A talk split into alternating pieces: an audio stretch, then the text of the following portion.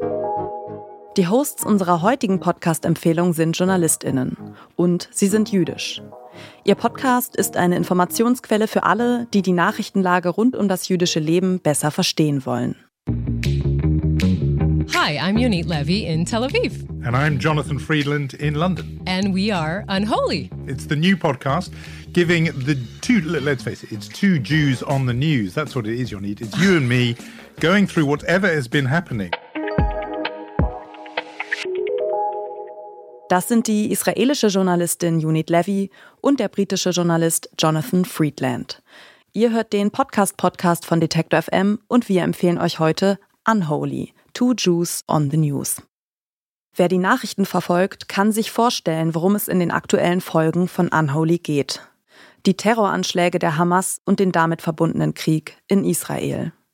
Die schrecklichen Bilder gehen um die Welt und die Betroffenheit wiegt schwer. Unit Levy erzählt, wie sich das Leben in Israel zurzeit anfühlt.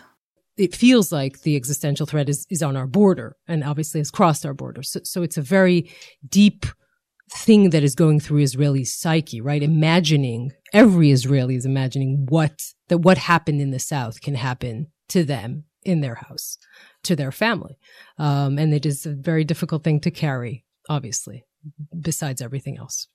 Unit Levy vom israelischen Nachrichtensender Channel 12 und Jonathan Friedland von der britischen Zeitung The Guardian sind zwei weltweit bekannte JournalistInnen.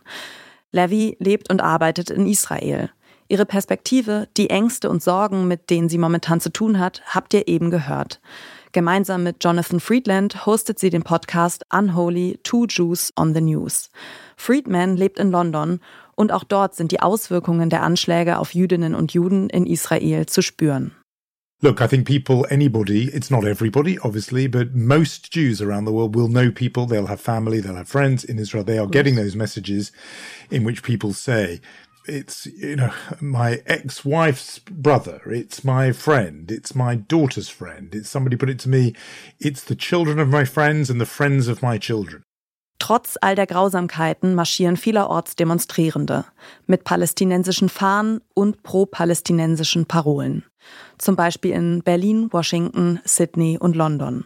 These, you know, are not protests or demonstrations against Israel's response that you might think the, the usual pattern of pro-Palestinian protesters protesting at Israel taking action with, you know, military attacks on sites in Gaza or anything like that.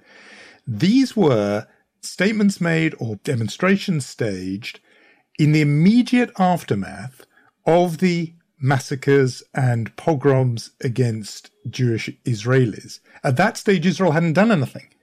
When the organizers uh, of the march that happened in London sent out the message saying, let's gather, you know, uh, similarly, those people who are saying, let's celebrate. This is, um, I think, a big jolt for diaspora Jews in this sense. It's become entered the language now, this phrase from Dara Horn and her book, People Love Dead Jews. This was the idea that people are all very sympathetic when Jews are victims and when they're dead in the mo- in the obvious case being the Holocaust. But the moment Israel defends itself and fights back, that's when people protest. Den Nahostkonflikt nehmen viele Menschen als vielschichtig, festgefahren und wahnsinnig kompliziert wahr. Eines betonen die beiden Unholy Hosts in der Podcast-Folge zum beginnenden Krieg in Israel aber erstmal. Wie unsicher sich jüdische Menschen in dem Land fühlen, das als sicher für sie gelten sollte. Der Terror der Hamas kam plötzlich und hat wahllos tausende Menschenleben gekostet. Dass diese Attacke und Israels Antwort darauf auch Konsequenzen für die palästinensische Bevölkerung hat, machen die beiden Hosts ebenfalls zum Thema. Unit Levy fasst zusammen. So let's say a few things. One, uh, Israel is still warning the uh, population of Gaza that they are about to attack. We should also say that Hamas, a terror organization, has told people not to leave their homes, that the Israelis are lying, And what you understand from putting one and one together is that Hamas wants the effect of a massacre. Um, that is one thing to say. Gaza has another border. We should remind everyone it has another border with uh, everything that has to do with humanitarian uh, help for the population of uh, Gaza. Uh, Egypt, for now, has said that it would not accept refugees. I eh, need to pause on this because I, I think that we should say a few things.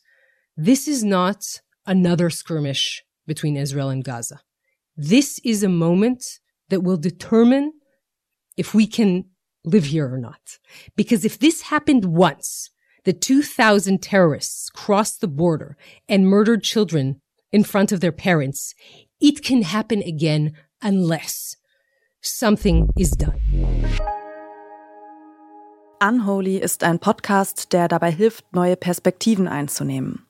Perspektiven, auf die Nichtjüdinnen und Nichtjuden wahrscheinlich nicht so ohne weiteres kommen. Die aktuellen Folgen sind aufgrund der schrecklichen Umstände natürlich sehr düster. In früheren Episoden geht es zum Beispiel aber auch mal ums Altern oder um die Netflix-Serie Tiger King. Außerdem sind häufig auch GästInnen bei Unholy zu hören.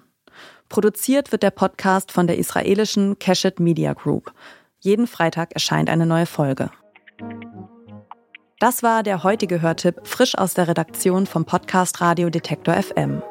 Wenn euch unsere Tipps gefallen, schenkt uns ein Like in eurer Podcast-App oder schickt uns eine Mail an podcastpodcast.detektor.fm mit eurem Lieblingspodcast. Dieser Tipp kam von Julia Segers. Redaktion Ina Lebetjew, Johanna Voss und Doreen Rothmann. Produziert hat die Folge Henrike Heidenreich und ich bin Caroline Breitschädel. Und morgen empfiehlt euch der deutsche Journalist und Autor Hajo Schumacher seinen Lieblingspodcast. Wir hören uns.